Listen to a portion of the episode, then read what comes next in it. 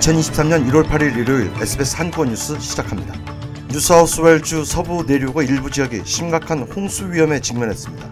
내륙 마인디 마을을 관통하는 달링강의 수위가 현재 10m를 넘어서면서 범람 위기가 고조되고 있습니다. 도미니크 페로테의 주총리는 현재의 홍수 상황이 장기화될 수 있다고 우려했습니다. 앤토니 알바니즈 연방 총리는 서호주주 내륙 지역의 홍수 피해 지역에 대해 최대한의 원조를 제공할 것이라고 밝혔습니다. 서호주주 킴벌리 지역에서 발생한 100년 만의 홍수로 인해 내륙 지역의 최대 50km 지점까지 침수 고립된 상태입니다. 킴벌리 지역의 피츠로이 마을은 완전히 고립된 것으로 알려졌습니다. 그나마 인근 공항이 재개방되면서 현지로 약 3톤 가량의 식료품과 약품이 전달됐습니다. 퀸슬랜드주에서 자동차 경주 중 베테랑 레이서가 숨지는 사고가 발생했습니다.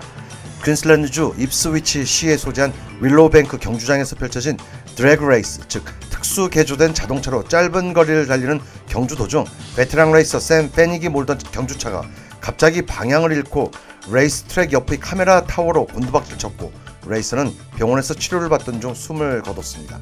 경찰은 안전사고 여부에 대한 조사에 착수했습니다. 러시아가 정교회 성탄절을 맞아 자체적으로 36시간 휴전을 선언했으나 일방적으로 이를 무시하듯 우크라이나에 대한 공격을 이어간 것으로 전해졌습니다. 주요 외신들에 따르면 러시아는 36시간 휴전을 선언한 지 몇 시간 만인 현지 시각으로 6일 정오부터 우크라이나 전역에 공습 사이렌이 울렸습니다. 푸틴 대통령은 정교회 수장의 요청으로 6일 정오부터 36시간 휴전할 것이라고 발표한 바 있습니다. 하지만 우크라이나 루안스크주는 러시아의 일방적인 휴전이 시작된 후 3시간 동안 러시아군이 14차례 포격을 가했다고 주장했습니다. 15차례 투표 끝에 제118대 미국 하원 의장으로 선출된 케빈 맥카티 신임 하원 의장이 첫 연설에서 도널드 트럼프 전 대통령에 감사의 뜻을 표하면서 중국에 대한 강경 입장을 천명했습니다. 공화당 소속인 맥카티 의장은 미국의 오래된 문제인 채무와 중국 공산당의 부상을 해결할 것이라며 의회는 이 두 사안에 대해 한 목소리를 내야 한다고 말했습니다. 맥카티 의장은 예전부터 중국에 강경한 입장을 취해왔으며 의장이 되면 중국 문제를 다루기 위한 특별위원회를 구성하겠다고 밝힌 바 있습니다.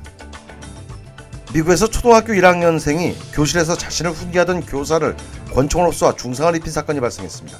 미국 버지니아주 항구 도시 뉴포트 뉴스의 한 초등학교 교실에서 6살짜리 1학년 남학생이 25살 여교사에 말대꾸를 하며 언쟁을 벌이다 권총을 발사했습니다. 교사는 총격으로 큰 중상을 입고 위중한 상태에 빠졌지만 이후 치료를 통해 안정을 찾고 있는 것으로 경찰은 전했습니다.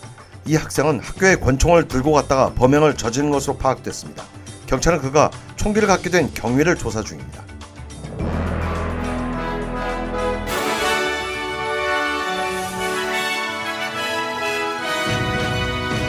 이상이 오늘 오전 SBS 간추린 주요 뉴스였습니다. 뉴스 헤드라인즈 마칩니다.